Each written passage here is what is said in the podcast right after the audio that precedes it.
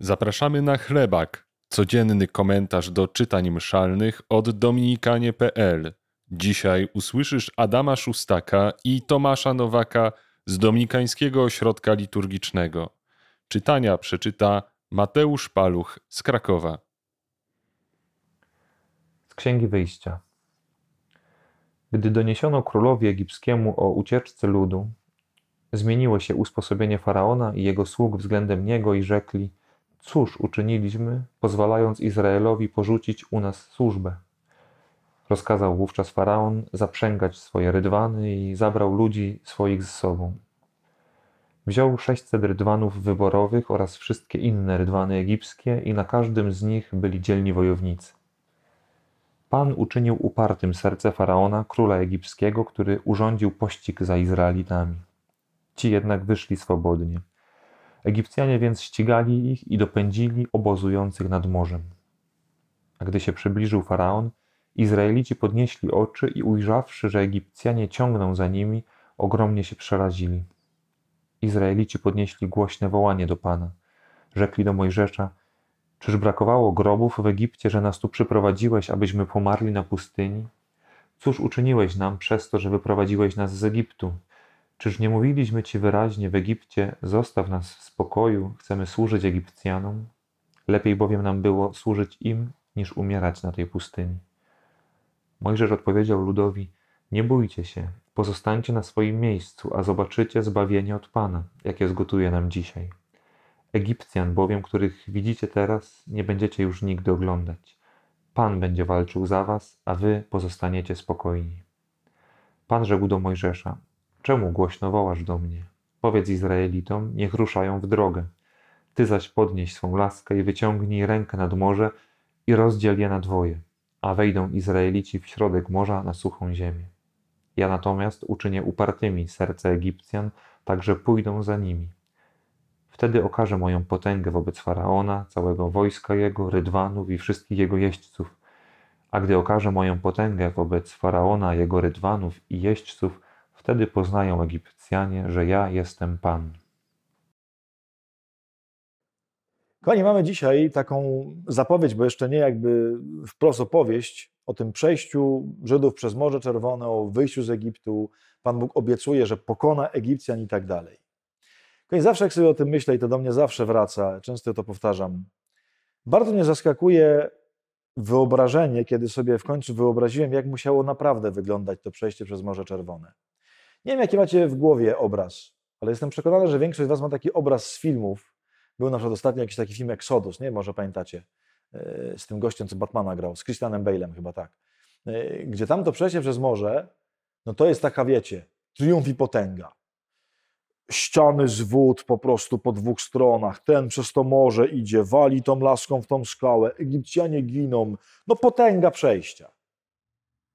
Kiedyś wyczytałem, Piśmie Świętym, bo nigdy na to nie zwróciłem uwagi wcześniej, że oni przechodzili tam prawdopodobnie koło drugiej, trzeciej w nocy.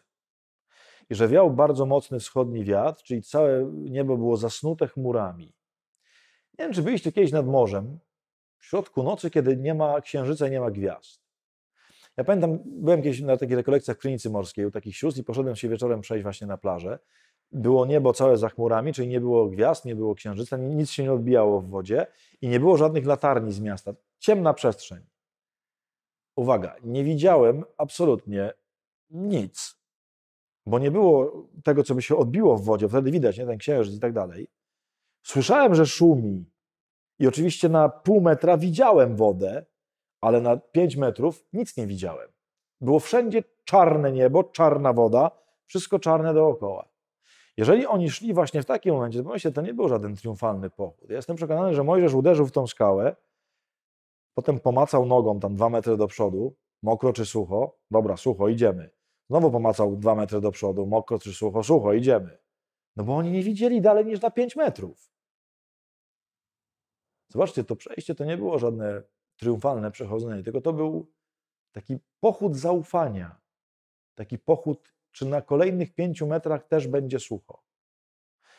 Kochani, wielkie zwycięstwa w życiu, to jak nas Pan Bóg prowadzi, często właśnie tak wyglądają. Pan Bóg Ci nie pokaże całej drogi aż do ziemi obiecanej, tylko pokaże Ci pierwsze dwa metry.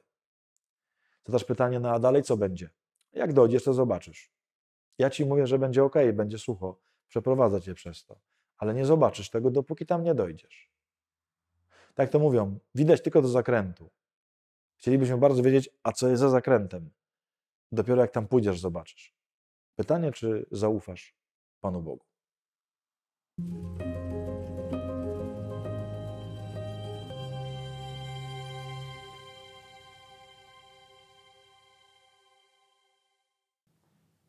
Z Ewangelii według świętego Mateusza. Niektórzy z uczonych w piśmie i faryzeuszów rzekli do Jezusa: Nauczycielu, chcielibyśmy zobaczyć jakiś znak od ciebie. Lecz on im odpowiedział: Plemię przewrotne i wiarołomne żąda znaku, ale żaden znak nie będzie mu dany, prócz znaku proroka Jonasza.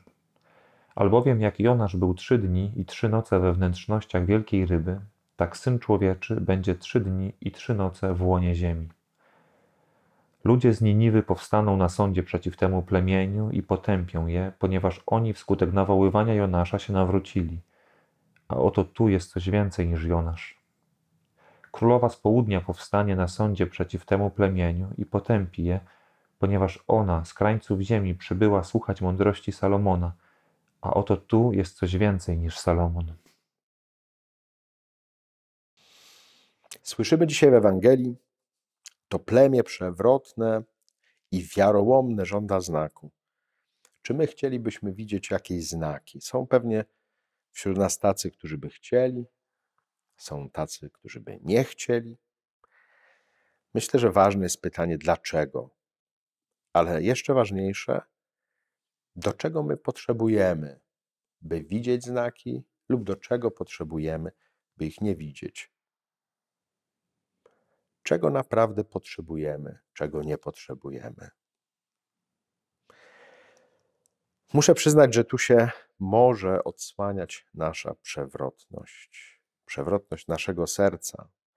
Coś się w nas przewraca, coś się w nas odwraca. Na czym nam rzeczywiście zależy? Jonaszowi zależało, Niniwitom zależało. Jest też wymieniona królowa z południa, której zależało. Oni znaleźli to, czego potrzebowali. A jak jest z nami? Słyszymy też w Ewangelii: Proście, a będzie wam dane, szukajcie, a znajdziecie, kołaczcie, a będzie wam otworzone. Wydaje się, że tu jest coś więcej i więcej dla każdego. A co chciałby widzieć Bóg w nas? Jakie znaki w naszym życiu?